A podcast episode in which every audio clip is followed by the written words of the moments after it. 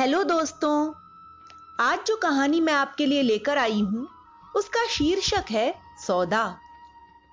ये कहानी हमारे भारतीय समाज में फैली एक कुरीति पर कुठाराघात करती है।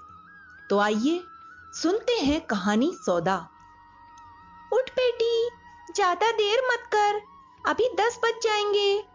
माँ बोली, अनु चौंक गई। हाँ तो दस बजे क्या है माँ?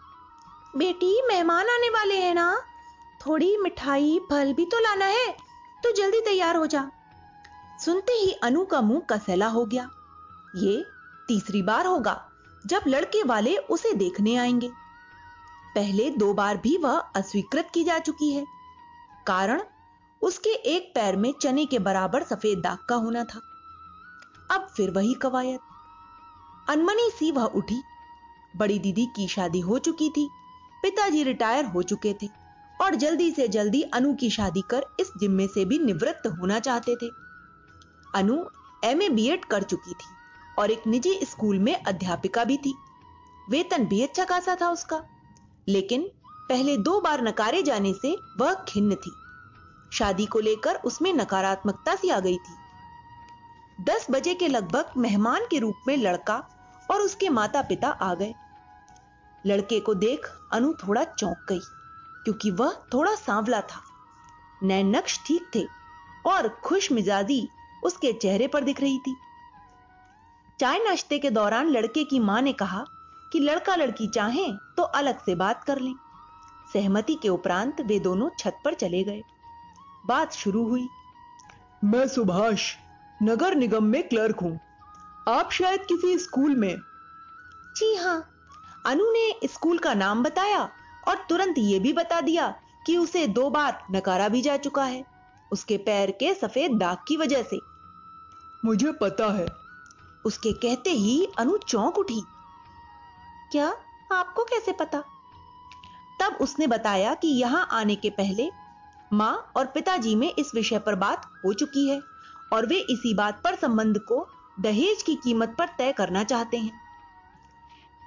लेकिन यह बताइए यह ल्यूकोडर्मा है यह आपको कैसे पता? क्या आपने इसकी जाँच करवाई है? अनु के नाम में सर हिलाने पर वह फिर बोले। फिर हो सकता है यह किसी रिएक्शन की वजह से हो। अनु उसे ताकती रह गई। इस तरह से तो उसने कभी सोचा ही नहीं था। सुना था कि सफ़ेद दाग ल्यूकोडर्मा होता है। बस इसीलिए उसने मान लिया था। आप इसकी जाँच ज़रूर करवाइए। वो बोल रहे थे। इतनी देर की बातचीत में अनु को वह अच्छा ही लगा था और शादी को लेकर उसके विचारों में भी परिवर्तन आ गया। अनु उससे काफ़ी प्रभावित हुई। आप मेरे बारे में क्या विचार रखते हैं? अनु ने उससे पूछा।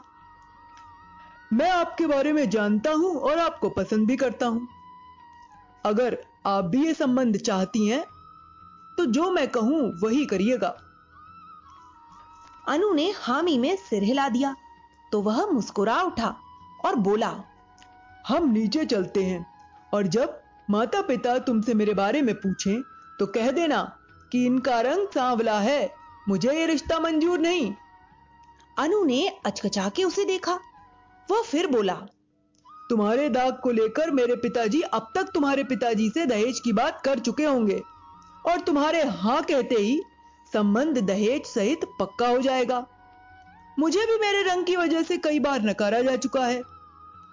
तो तुम्हारे मना करते ही मेरे पिताजी के दहेज के दावे की हवा निकल जाएगी और फिर यह संबंध जो सौदे की शक्ल में होता नहीं हो पाएगा। फिर मैं तुम्हारी थोड़ी मान मनोवल करूँगा तो तुम मान जाना। इस तरह से बिना दहेज के ही ये शादी हो सकेगी। आखिरकार वे दोनों नीचे आए। और जैसा सुभाष ने कहा था, ठीक वैसा ही हुआ।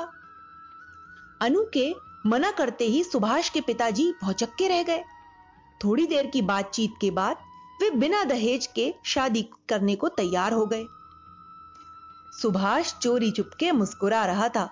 जाते हुए वह फुसफुसाया, कैसा रहा सौदा? अब अनु भी मुस्कुरा उठी।